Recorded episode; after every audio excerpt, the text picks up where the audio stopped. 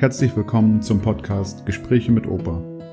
Mein Name ist Tim, ich lebe seit sieben Jahren in Schweden und ich habe es mir zur Aufgabe gemacht, das Leben meines Opas in einem Podcast festzuhalten. Opa Hans hat alle wichtigen Phasen der jüngsten deutschen Zeitgeschichte miterlebt und kann daher einiges davon erzählen, wie die Zeit während und nach dem Zweiten Weltkrieg aussah, wie das Leben der Menschen in der DDR vonstatten ging und wie er sich nach der Wende an ein neues, kapitalistisches Leben gewöhnen musste. Viele von uns, die nach der Wende geboren wurden, können sich oftmals kaum noch ausmalen, wie anders das Leben in den 1940ern bis 1980ern eigentlich aussah. Fernab von Netflix, iPhones und Supermärkten, in denen man alles kaufen kann, was die Welt hergibt.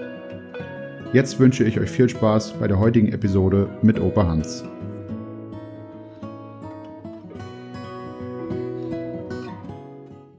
Hallo Opa, geht's dir gut? Ja, mir geht's sehr gut. Und dir auch? Ja, mir auch. Wir haben ja hier gerade noch ein bisschen technische Probleme gehabt, aber jetzt soll es mal wieder losgehen. Aber jetzt kriegen wir das hin. Sehr schön. Leider sehe ich dich nicht. Ja, aber, aber das ist egal. Ja, wir haben uns ja letzte Woche gerade erst gesehen, zum Glück. ja. ja, leider war ich ja dieses Jahr Weihnachten nicht zu Hause, aber ähm, wie gesagt, jetzt nochmal nach Neujahr ein paar Tage wenigstens. Richtig. Inzwischen hast du Geburtstag gehabt ja, und bist stimmt. ja älter geworden. Das stimmt, ja. So jung bin ich nicht mehr mit 33. Nee. Aber relativ jung gegen mich bist du ja, gut. Ja, relativ, ja. Wir haben uns ja jetzt schon seit, ich glaube, August nicht mehr gehört. Ähm, ja. Aber ja, ist einiges los gewesen bei uns beiden, würde ich sagen. Von daher, was. Richtig. Es wurde Zeit, dass wir mal wieder in Verbindung getreten sind und einen neuen Podcast aufnehmen. Ja, absolut. Ich freue mich auch schon sehr auf, ähm, auf unsere Reise, die bald ansteht. Hatten wir, glaube ich, schon mal erwähnt vor einem halben Jahr, dass wir jetzt ja. Ende Februar zusammen auf die Philippinen in fliegen. die Philippinen fliegen. Genau. Da freue ich mich auch schon. Ja. Mit Enkel und Urenkel genau. Ja, ja ich, ich, bin gespannt, wie wir, da, wie wir das alles meistern mit schönen, schönen langen Flügen über zehn Stunden und so weiter. Aber das haben wir ja schon mal damals ja, nach, und, nach, Neuseeland und geschafft. Da, und da ist Sommer. Genau, 30 Grad, 28 ja. Grad, das wird schon schön. Ja, ja, ja. Naja. äh, ja, für heute habe ich mir überlegt, eine Folge zu machen zum Thema Kindererziehung. Das ist ja auch äh, für mich relevant, da ich jetzt ja auch ein Kind habe und auch vielleicht was von dir lernen kann. Ähm, und da wollte ich erstmal anfangen zu hören, ähm, wie das bei euch damals war, ob das eine bewusste Entscheidung war, dass ihr euer erstes Kind erst nach deinem Studium bekommen habt, mit, ich glaube, 26 warst du ja schon, oder, oder ähm, ja, ob das einfach vorher nicht geklappt hat oder wie, wie lief das bei euch? Ja, also mein äh, größter Wunsch im Leben war immer Kinder zu haben. Und ja. geheiratet haben wir ja schon 62 und mit 66 hatten wir noch keinen Nachwuchs. Ein, einerseits war das sehr gut und glücklich für uns, weil wir keine Wohnung hatten, ich noch im Studium, Oma auch in der Ausbildung und bloß ein Zimmer. Aber andererseits hätten wir auch schon gern ein Kind gehabt, aber irgendwo hatten wir auch Glück, wenn bei der Hochzeitsreise, wenn es da schon passiert wäre mit dem Nachwuchs, das wäre ein ganz großes Problem für mich geworden. Ich hätte wenig vom Kind gehabt und äh, es wäre auch für Oma viel zu auf oder schwierig gewesen, in, in einem Zimmer ein äh, Kind aufzuziehen. Und deshalb mhm. passte das ganz gut, dass das Kind erst, äh, dass äh, unser Sohn erst äh, 1967 geboren wurde, also fünf Jahre nach unserer Hochzeit, weil ja. Oma auch inzwischen äh, sich den Unterleib erkältet hatte. Sie hatte eine Bauchfellentzündung, die Eileiter waren verklebt, sie musste operiert werden und als sie ja. operiert war und Vierteljahr später war sie schwanger. Oh, was haben wir uns gefreut. Mhm, Glaube ich, ja. Aber die, die Familie hat da überhaupt keinen äh, Druck gemacht. Die haben das eingesehen, äh, dass das immer noch nicht so gepasst hat. Und nachher, als ich fertig war mit dem Studium und mit dem Praktikum, da kam der Sohn und das hat genau gepasst und da hatten wir großes Glück. Ja, perfekt. Kannst du dich noch ja. erinnern, wie, wie du dich gefühlt hast äh, bei der Schwangerschaftsnachricht und dann auch nachher bei der Geburt? Ja, also über die Schwangerschaft haben wir uns erstmal sehr gefreut, dass es geklappt hat nach der Operation und dann äh, so glücklich, als ich gehört habe, ich habe einen Sohn, war ich äh, selten mal im Leben. Da habe ich mit Schwiegermutter mich umarmt und in, äh, vor dem Telefon getanzt und mich total gefreut, weil ich mein größter Wunsch war immer Nachwuchs zu haben und dann einen Sohn, einen Stammhalter, das wollte ich auch so gerne. Ich war ja da noch in der Ausbildung in der Tierklinik in Rostock und aber äh, Oma konnte bei ihren Eltern, hatte sie ja ihr Zimmer und da konnte sie das erste Vierteljahr mit dem kleinen Sohnemann bleiben. Da hat ihr Schwiegermutter auch sehr geholfen und ja. äh, nachher kriegten wir dann ein Vierteljahr später, kriegte ich die Praxis, kriegte eine Wohnung und alles war perfekt. Ich hatte zwar sehr viel zu tun, weil ich gleich zwei Praxen übernehmen musste, aber ich habe mhm. immer versucht, mich einzubringen, zu windeln, nachts aufzustehen und so wie ich Zeit hatte, habe ich mich auch mit dem kleinen Sohn befasst und, und er hat uns viel Freude gemacht. Ja. Warst du bei der Geburt dabei? Nein, das, das war damals noch nicht Mode. Ich war äh, in der Tierklinik angestellt als, als Tierarzt ein halbes Jahr und äh, Oma war in Greifswald zur Entbindung. Äh, also ich wäre gern dabei gewesen, aber ich war bei keinem Kind dabei. Okay. Das war damals noch nicht, nicht so Mode, nicht so spruchreif. Das heißt, du, du, ich meine, es gab ja auch jetzt vielleicht, ja gut, Telefon gab schon, aber konntest du überhaupt Informationen kriegen aus dem Krankenhaus, ob alles gut läuft und, und so weiter? Oder wie lief Nein, das? Nein, hatte ich überhaupt keine. Wir haben, äh, Schwiegermutter hat ein Telefon und wir haben dann ein paar Mal angerufen, da war es immer noch nicht so weit. Und dann nachmittags um halb vier, ja, jetzt ist der Sohn geboren und das war eine Freude. Ja. Ja, es ist unvorstellbar heutzutage, dass man, ja, und, dass, dass man da nichts wer, drüber weiß, ich, ja.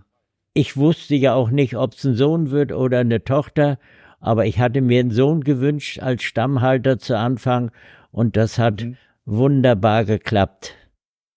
Das konnte man früher noch nicht erkennen, vorher bei Ultraschall. Sowas gab es noch nicht. Äh, nee, ich glaube, die haben gar keinen Ultraschall gemacht. Okay. Äh, jedenfalls, ich habe keine Ultraschallbilder irgendwie gesehen und äh, sie haben uns auch nicht irgendwie mitteilen können, wird's ein Junge oder wird's ein Mädchen. Das mhm. war 1967, da waren sie in der DDR, glaube ich, noch gar nicht so weit. Ja, wahrscheinlich nicht. Wenn man, wenn man die ja. anderen technologischen Fortschritte betrachtet, dann war das wahrscheinlich auch noch nicht so weit. Nein. Aber, aber ist ja auch irgendwie cool, wenn man dann gerade erst äh, bei der Geburt erfährt, was es wird, ja. Und wenn man so überrascht wird und alles gut gegangen ist und, und was war ich glücklich. Ja, das glaube ich. Kannst du dich ja. dann noch gut an die, an die Anfangszeit erinnern mit dem, mit deinem Sohn? Ja, also die ersten Vierteljahr war ich ja noch äh, in der Tierklinik beschäftigt und dann nachher kriegte ich ja die Praxis, dann kriegten wir eine Wohnung und äh, das, das war so schön, so ein kleines Wesen in den Arm zu haben und auch richtig sich mit be zu befassen, äh, Windeln und alles, da hatte ich überhaupt kein Problem.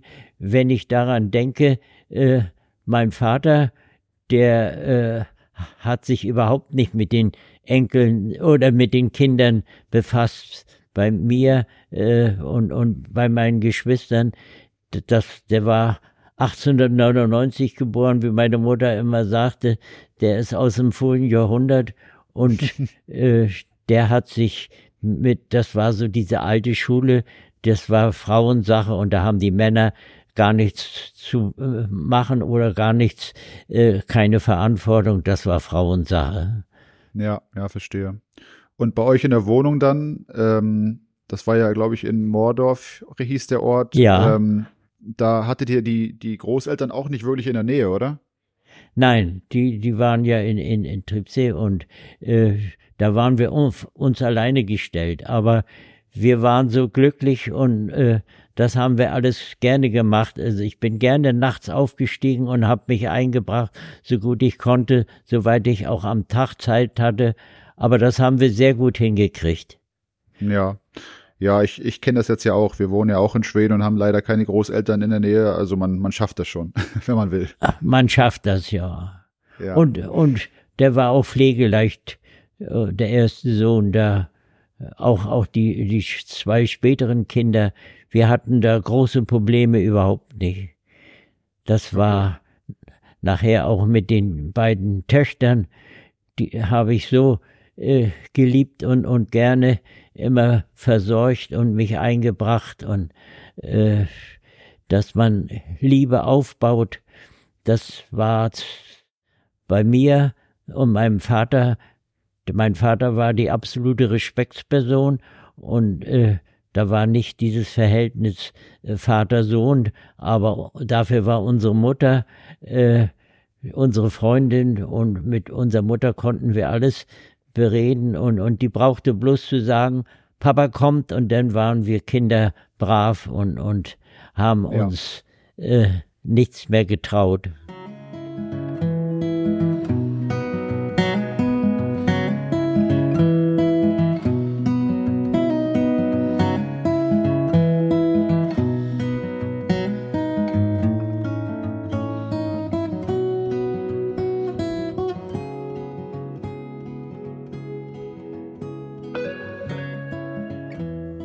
Angesprochen hast jetzt mit den weiteren Kindern, das, das dritte Kind kam ja, ich sag mal, ich glaube 13 oder 14 Jahre später als das erste.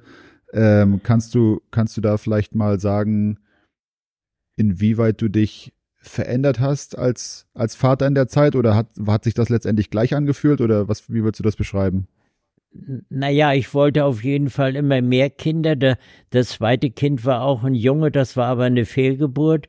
Und ja. äh, Oma, Oma hatte ja äh, diese Hormonschwäche, ihr fehlte das Schwangerschaftsschutzhormon.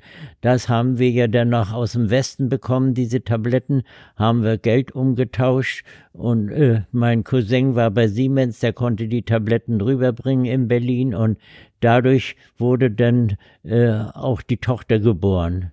Und, ja. und ich wollte so gern eine Tochter haben, ein Mädchen, und zu der hatte ich auch immer ein ganz besonderes Verhältnis. Und denn die Tochter, als sie denn neun Jahre war, wollte sie auch immer noch ein Schwesterchen haben, und dadurch haben wir dann auch nochmal äh, auf ein drittes Kind hinzugearbeitet. Und dann klappte das auch, und dadurch haben wir eben einen Sohn und, und zwei Töchter. Und ja. äh, bis heute, das ist so eine, eine Verbindung, so eine Liebe, da bin ich immer ganz glücklich und stolz drauf. Ja, das glaube ich, ja. Aber von der Erziehungsmethode oder von den Erziehungsmethoden her hat sich jetzt vom ersten zum letzten Kind nicht so viel geändert, würdest du sagen? Es hat sich nichts geändert. Auch, auch so, dass der Junge nur vorgezogen wurde oder besonders darauf geachtet wurde, dass er Karriere macht. Das gab's nicht. Absolut, ja, absolut. Ja. Ähm, hast, hast du mit deinen, oder ich nehme an, du hast mit den Kindern viel gespielt, aber du kannst ja mal so ein paar Beispiele nennen, was ihr so gerne zusammen gemacht und zusammen gespielt habt. Naja, äh, zum Spielen hatte ich nicht so viel Zeit. Ich habe aber viel abends, wenn ich Zeit hatte, wir haben immer gesungen, Schlaflieder gesungen, ich habe ihnen Geschichten vorgelesen, äh, gespielt haben sie untereinander und auch wir wohnten ja im Neubaugebiet und da waren äh, jede Menge Kinder und wenn die rausgingen, die, die hatten immer Spielkameraden. Ob es mhm. mit Fußball war oder die, die Töchter, was haben die äh, untereinander oder miteinander gespielt. Äh, ich habe mich da nicht so sehr einbringen können, was Spiele anbetrifft. Die waren okay. in der Richtung sehr selbstständig. Der Älteste, der hat viel mit so einem Fort gespielt, mit Indianern und so. Äh, das, das war seins und, und hat auch schon sich immer Bücher angeguckt, so dick, die dicke Dachs und, und da immer die neuen Hefte bekommen und die, die waren eigentlich alle sehr pflegeleicht, auch ohne äh, Handy und, und ohne iPad, so wie das ja. heute Mode ist, ne? Die, ja, die waren mehr auf sich gestellt und, und haben sich sehr schön mit sich selbst befasst oder untereinander gespielt. Da, mhm. ich hatte nicht die Zeit, groß mit ihnen zu spielen. Nee, klar, klar. Ähm, ja, selbst am Wochenende, du hast ja wirklich sehr viel gearbeitet damals, ne? Das, ähm ja, ich hatte zwei Praxen und, und war, war voll eingespannt. Großtierpraxis mit Nachtdienst und allem und 2000 Kühe habe ich verseucht und, und ja, also es, ja. es war Arbeit, aber ich war nie unglücklich. Ich nee. war so motiviert, dass ich äh, nur eine eigene Praxis hatte und habe das immer gerne gemacht und äh, habe auch das immer ganz gut hingekriegt, dass ich noch Zeit hatte für die Kinder. Gerade wir haben jedes Jahr Urlaub gemacht, sind immer weggefahren. Zwar nicht so eine großen Reisen wie heute, aber äh, wir haben viel äh, dann im Urlaub zusammen. Wir haben dann geschwommen und, und ich habe meinen Töchtern Schwimmen beigebracht und also da haben wir viel gemeinsam gemacht. Auch da haben wir Ball gespielt im Urlaub und äh, alles Mögliche. Da äh, haben wir schöne Tage und Stunden miteinander verbracht. Ja, man muss ja fairerweise auch sagen, ich glaube, es war ja auch einfach so die Zeit, ich sag mal, in den, in den 70ern, ähm, da waren ja wahrscheinlich wenige Väter, die irgendwie nachmittags um vier schon zu Hause saßen und dann, und dann super viel Zeit hatten, mhm. mit ihren Kindern zu spielen. Nein, ähm, das gab's gar nicht. Ich hatte immer vollen Job bis, bis abends und habe ja auch Bereitschaftsdienst, Nachtdienst mitgemacht und, und, also, dass ich nachmittags um vier zu Hause war, das, das gab's gar nicht. Nee, wir nee. hatten ja flexible Arbeitszeiten und, und eine selbstständige, obwohl ich Angestellter war, eine eigene Praxis, äh, ja. aber eben staatlich Angestellter. Das ging ja nach der Wende, war es denn ja anders. Ja. Ja, um vier zu Hause waren wahrscheinlich nur die Stasi-Mitarbeiter, die haben es vielleicht geschafft, aber. aber ja, ja, dann ging das im Stall erst nochmal richtig los, die zweite Schicht. Ja, ja. Ähm, du hast ja gerade schon gesagt, mit, mit iPad und so weiter.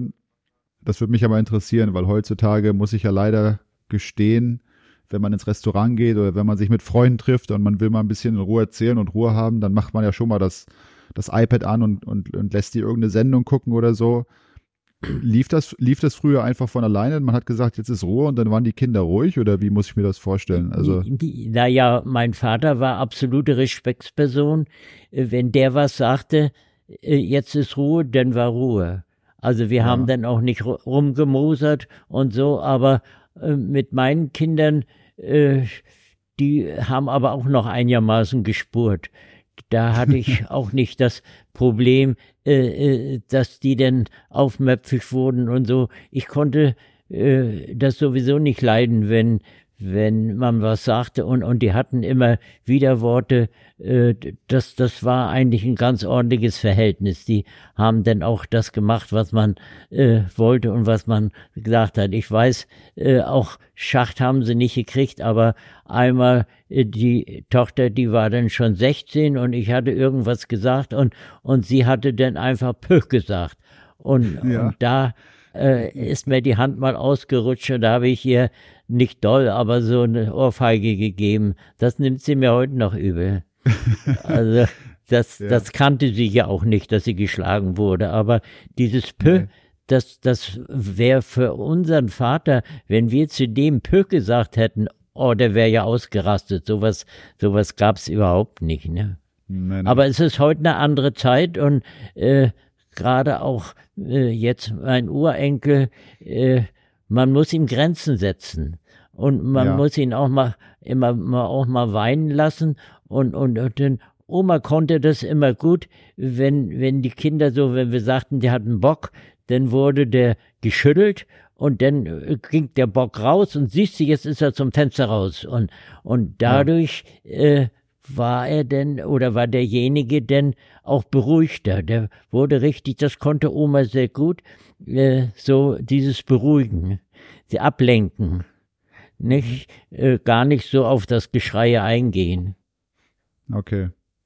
Ja, da, ähm, da kann ich dir sagen, zu der Geschichte mit dem P und der Backpfeife, das habe ich tatsächlich auch mal äh, mit meinem Vater sogar genauso erlebt. Also da warst du nicht der Einzige, dem da mal die Hand ausgerutscht ist.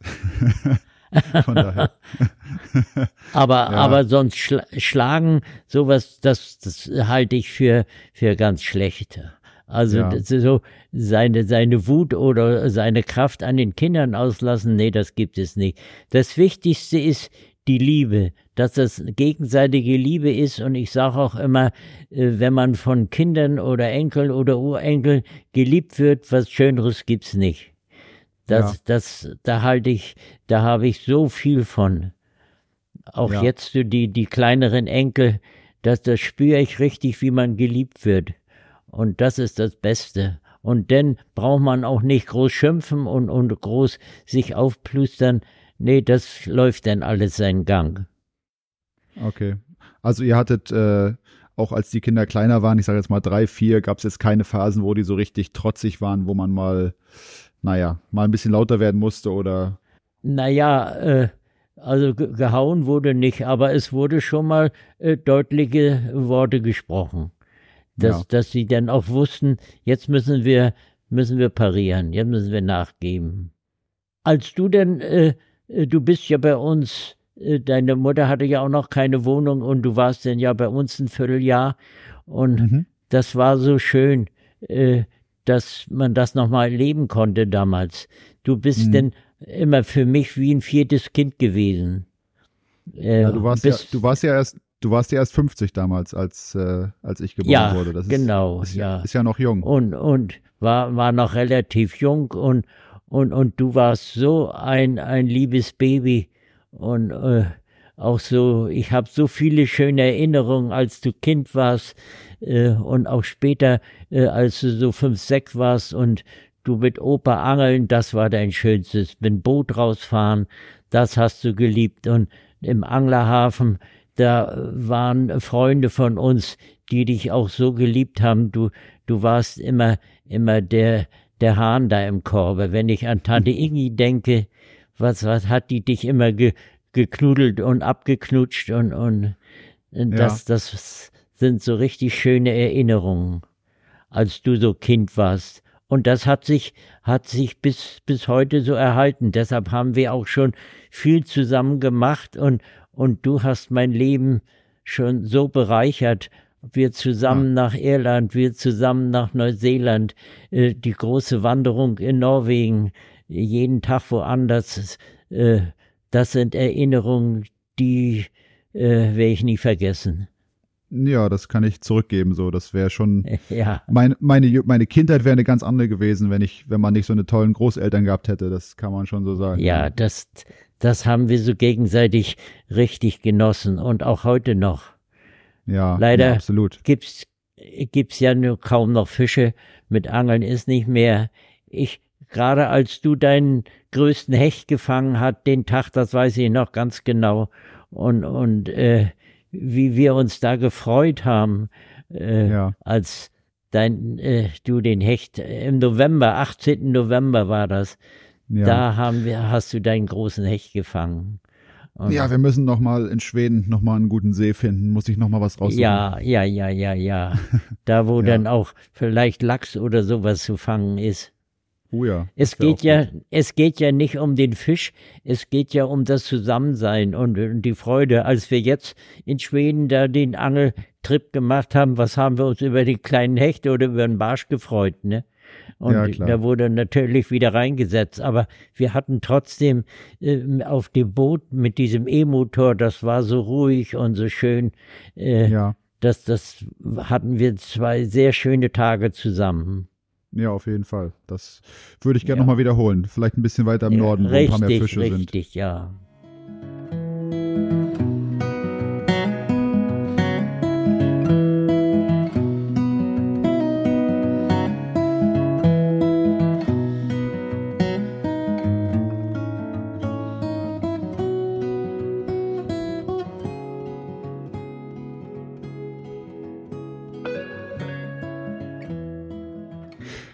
Sag mal nochmal zurück ähm, zum Unterschied zwischen eurer Kindererziehung und vielleicht auch der von deinen Eltern. Ich meine, ich weiß ja, dass ihr früher sehr, sehr viel arbeiten musstet. ähm, auch auf dem Hof und so weiter, das war dann wahrscheinlich schon bei euren Kindern ein bisschen weniger, oder? Oder wurden die auch, sage ich mal, so mit eingebunden?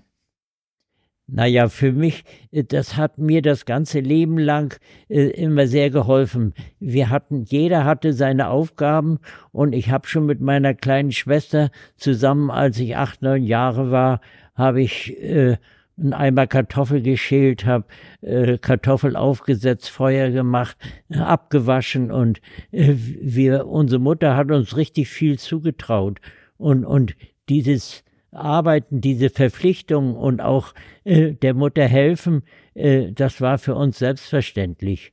Und mhm. äh, Arbeit, äh, also die Beschäftigung, das ist immer noch mit das Beste. Und ja. wie heißt es ja. in, der, in der Bibel? Unser Leben wäre 70 und wenn es köstlich gewesen ist, so ist es Mühe und Arbeit gewesen. Und diese Arbeit, äh, das ist auch heute noch in meinem Beruf, es ist keine Arbeit, das ist Beschäftigung, das ist Hobby, das ist Freude. Ja. Und, und äh, es ist bei der Jugend leider nicht mehr so. Äh, nee, das, das, stimmt, das, ist ja. doch eine andere Situation. Aber die, die müssen auch rechtzeitig äh, an Arbeit herangeführt werden. Das Leben ist nicht bloß rumgammeln und, und Fernseh gucken oder, oder iPad gucken. Nee, man muss Verpflichtungen eingehen und, und muss sie auch einhalten. Das ist gut, dass ich, dass ich so erzogen wurde und, und auch meine Kinder, die, die hatten auch immer ihre Aufgaben. Und wenn es abtrocknen war oder, oder im Haushalt mit anpacken, das, das ist wichtig, dass man das von klein auf an lernt. Und dann ist es auch so gut, äh, Geschwister zu haben. Ja. Also wenn ich alleine gewesen wäre, das wäre wär für mich total traurig gewesen. Ich hatte vier Geschwister und da war immer Leben in der Bude. Wir, wir brauchten keine fremden Kinder zu Hause, auch in den Ferien und so. Wir haben uns immer gegenseitig, äh, da haben uns gespielt und, und mit Nachbarskindern oder untereinander. Was haben wir äh, schöne äh, Stunden verbracht miteinander. Ja, das, absolut. Also absolut. ein allein, also so eine Ein-Kind-Ehe, das, das äh, wäre für mich ganz traurig gewesen so. Und, und äh, da bin ich auch froh, dass ich sieben Enkel habe und nur schon drei Urenkel, um, dass das so weitergeht. Das ist so schön, wenn man in seinen Nachkommen weiterlebt. Absolut, ja.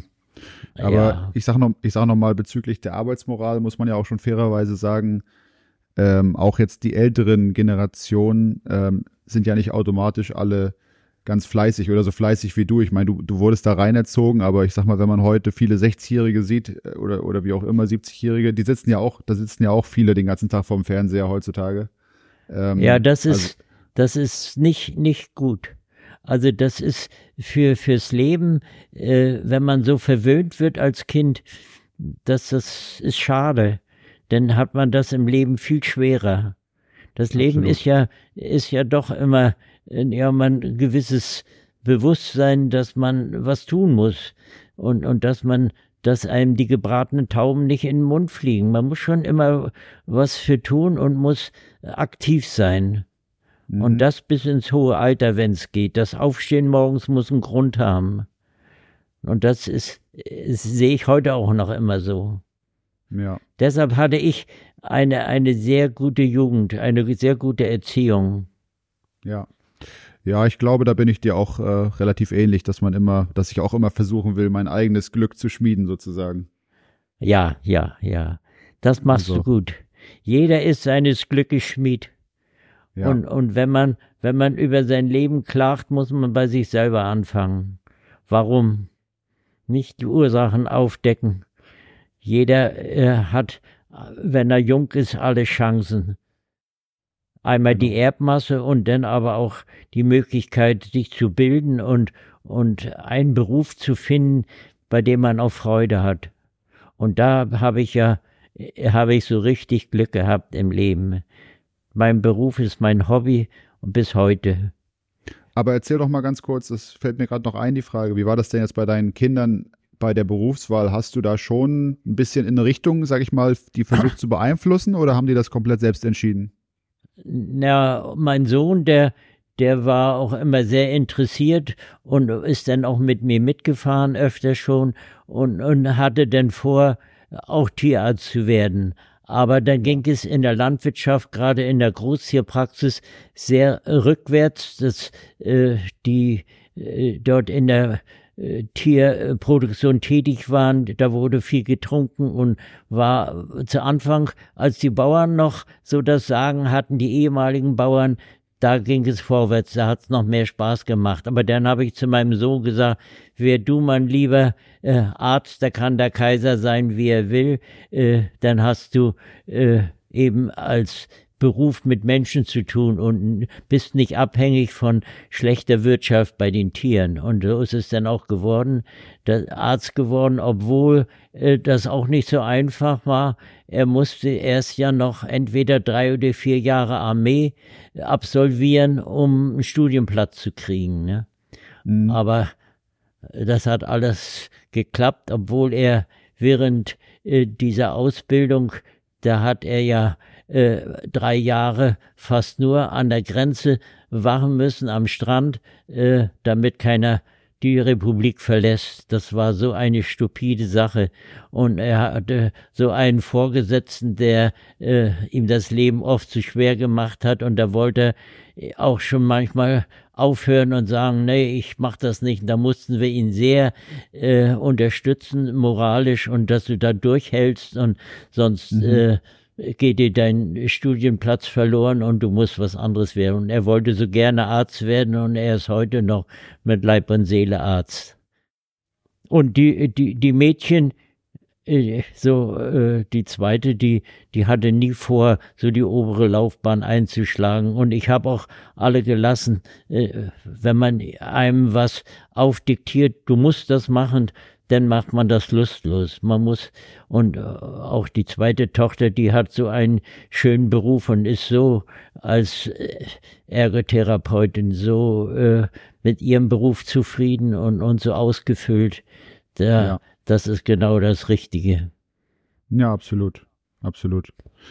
Äh, Nochmal ganz kurz, wie war das eigentlich, als die Kinder klein waren in der DDR? Hat man da sowas wie also Elterngeld heutzutage, gab es sowas schon oder, oder wie lief das?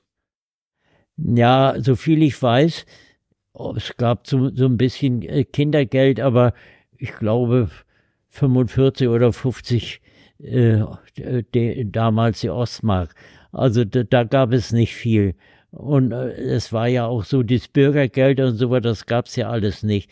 Jeder, der äh, äh, Geld haben wollte, musste auch was dafür tun. Also das, jetzt, das war auch nicht schlecht. Aber jetzt mal angenommen, äh, du wärst, äh, du wärst mit 30 gestorben oder so, äh, hätte Oma dann ähm, mit den Kindern alleine, hätte sie dann irgendwelches Geld von, vom Staat bekommen, wenigstens Witwenrente oder so? Aber, oder? aber wenig, wenig. Also ja. sie hätte wohl äh, Unterstützung bekommen, Sozialhilfe, aber das war alles sehr, sehr äh, wenig. Wenn ich heute dagegen sehe, äh, manchmal für die lohnt sich gar nicht die Arbeit, die kriegen, wenn sie zu Hause sind und ein paar Kinder haben, haben sie mehr Geld als die, die arbeiten. Und das ist ungesund. Ja. Das war ja. zu DDR-Zeiten war das anders. Ja, glaube ich. Das stimmt wohl, ja. Ja. Ähm, was ähm, oder wie ist denn deine Meinung so allgemein heutzutage? Ist das ja sehr gleichberechtigt, äh, Männer und Frauen, auch ich sag mal hier in Deutschland oder in Schweden beim äh, beim Elterngeld, da sollen beide Partner nach Möglichkeiten beide gleich viel Auszeit nehmen vom, vom Beruf und so weiter. Findest du das gut oder? Das finde ich sehr gut. Ja, das, das, äh, diese Gleichberechtigung, die hat sich durchgesetzt. Warum muss nur die, die Mutter das Erziehungsgeld oder das Elterngeld kriegen im ersten Jahr, äh, wenn sie äh, arbeiten geht und der Vater ist zu Hause, der das mit gleichem Elan macht und die Kindererziehung, das ist eine schöne Sache. Das ist besser als damals. Mhm. Ja, finde ich auch, ja. Das ist schön, dass man auch schon früh mit dem Kind eine richtige Beziehung aufbauen kann, ja, wenn man da so die Gelegenheit Ja, ja. Guck, das war ja mit meinem Vater, das, das war äh, eine ganz andere Sache. er, er war äh, dass die Kindererziehung und, und das oblag der Mutter oder sich um die Kinder kümmern. Aber leider, leider hatte er dann auch nicht so viel Freude an uns. Er hat das gar nicht so miterlebt, wie wir, wie wir uns entwickelt haben und, und hat dann nicht so dran teilnehmen können. Und ja. das, das war äh, zu meiner Zeit schon, was habe ich mich zu den Kindern gefreut. Und, und ich konnte immer an allem dran teilnehmen, an ihren schulischen Leistungen und, und äh, auch wenn sie Sorgen hatten mit Freunden und, und oder so, wenn die Tochter dann mit, mit 16, wenn der Freund sie verlassen hatte, immer äh, beistehen, trösten und das war selbstverständlich. Ja. ja. Naja, und auch mit deinem Vater auch äh, vielleicht mal die Frage an dich andersrum, wenn man von seinem Vater so wenig Liebe bekommt, kann man dann überhaupt sagen, dass du ihn geliebt hast, so nach dem Motto? Weißt du, was ich meine? Äh, ja, geliebt in dem Sinne nicht so. Er war die Respektsperson. Ge ja. Geliebt wurde die Mutter und er, er stand äh, ganz als Respektsperson darüber. Nicht, wir haben ihn verehrt, aber, aber so dieses Verhältnis, wie ich zu meinen Kindern oder Enkeln haben, das äh, konnte er nicht aufbauen. Das, da war er auch als Pastorensohn war er anders erzogen und, und da, das war äh, äh damals, da waren die Frauen für zuständig für die Kinder und, und ja. die Kindererziehung. Ja, ich stelle ihn mir wie so einen strengen Schulrektor vor, so ein bisschen ungefähr. ja, er, war, war eben absolute Respektsperson. Wir hatten irgendwo auch Angst, äh, dass, dass äh, wir, naja, nicht, es, er, er hat zwar auch wenig geschlagen, aber, aber trotzdem, er war so streng. Wir hatten hm. immer dann doch gewisse Angst. Ja. Und nicht so dieses Verhältnis, wie wir es heute kennen oder äh, du mit deinem Sohn, was ist das für ein, ein schönes äh, Verhältnis in, in Liebe und in Zuwendung. Das ist heute ja. viel, viel besser. Ja, absolut, absolut. Ja. Ja, dann äh, vielleicht als letzte Frage nochmal, hast du noch irgendwelche anderen allgemeinen Erziehungstipps, wo du sagst, ähm, die hast du angewandt und deine Kinder sind alle gut geraten? Das würdest du mir auch raten, so nach dem Motto. Ah ja, erstmal äh, die Liebe, das ist ganz klar. Äh, ja. die, die kriegt euer Sohn, aber vielleicht äh, mehr Grenzen setzen. Er, wenn er, wenn er was verboten kriegt und wenn er dann äh, lauthals schreit, äh, dann muss man ihn auch mal schreien lassen. Oder äh, das gerade in diesem Trotzalter von zwei bis drei oder vier, mhm. da, da haben die Kinder ja immer so einen Bock. Und, und ja. da muss man versuchen, dass man nicht mit Gewalt äh, dagegen angeht, dass man äh, ihn ablenkt, dass man äh, aber auch nicht, äh, sobald er schreit, ihm denn das, was er möchte, ihm zugestehen. Das, das ja. bringt nichts. Und ich denke, das kriegt die auch ganz gut hin. Und, und wenn wir jetzt zusammen nach äh, in die Philippinen fliegen, werden wir ja sehen, wie er sich so benimmt nicht oder äh, als Einzelkind ist er ja noch ziemlich verwöhnt, ne? Und die ja, Liebe, ja. die er von seiner Mutter kriegt, es darf keine Affenliebe sein. Es muss immer eine Liebe sein, äh, aber auch, die muss Grenzen haben und eine gewisse Konsequenz. Ja, nicht? Ja. Das muss man versuchen. Manchmal ist das gar nicht so einfach, das hinzukriegen. Nicht, aber man tut dem Kind keinen Gefallen, wenn man ihm alles erlaubt. Nee. Und, und das, nee. das kennt er ja auch schon. Nein, das Wort muss er rechtzeitig lernen. Nicht? Oder in Schwedisch, wie sagt er in Schweden? Nee? Nee, nee. Nee, ja. Nee. ja. Ja, und wie du schon sagst, vielleicht noch ein Geschwisterchen, dann, dann lernt er auch uns ein bisschen zu Na, teilen und so weiter. Das Geschwisterchen muss er auch haben. Das ist so wichtig für, für die eigene äh, Ich und für das Aufwachsen wenn man immer bloß Einzelkind ist, ist, das hätte ich mir schlimm vorgestellt. Ja, ja. Ja, wir schlafen ja in den Philippinen in der gleichen Hütte. Also ich glaube, da wird es noch nichts mit dem Geschwisterchen, aber. nee. ja. nee, nee. ja, ist gut. Na dann, vielen, vielen Dank fürs Gespräch, war sehr interessant. Äh, ja. Wie immer, am, e, am, Ende kannst du noch ein bisschen zurückgehen und äh, am Ende, wenn du willst, kannst du noch mal wieder ein Lied singen. Ja, weil es nun schon Abend ist und wir von den Kindern gesprochen haben. Ich habe ja immer den Kindern äh, Abendlieder vorgesungen, Schlaflieder. Und da hatte ich mir gedacht, ich singe Die Blümelein, sie schlafen. Die Blümelein, sie schlafen schon längst im Mondenschein. Sie nicken mit den Köpfchen auf ihrem Stängelein. Das Heimchen in dem Ehrenrund, es tut allein sich kund. Schlafe, schlafe, schlafe du, mein Kindelein. Die Vögelein, sie sangen so süß im Sonnenschein, sie sind zur Ruhe gegangen in ihre Nestlein klein.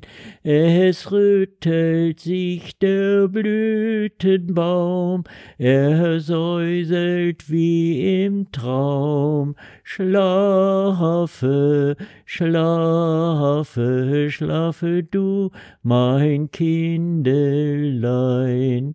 Sandmännchen kommt geschlichen und guckt durchs Fenster nein, ob irgend noch ein Liebchen nicht mag zu Bette sein und wo er noch ein Kindlein fand, streut er ins Aug ihm Sand.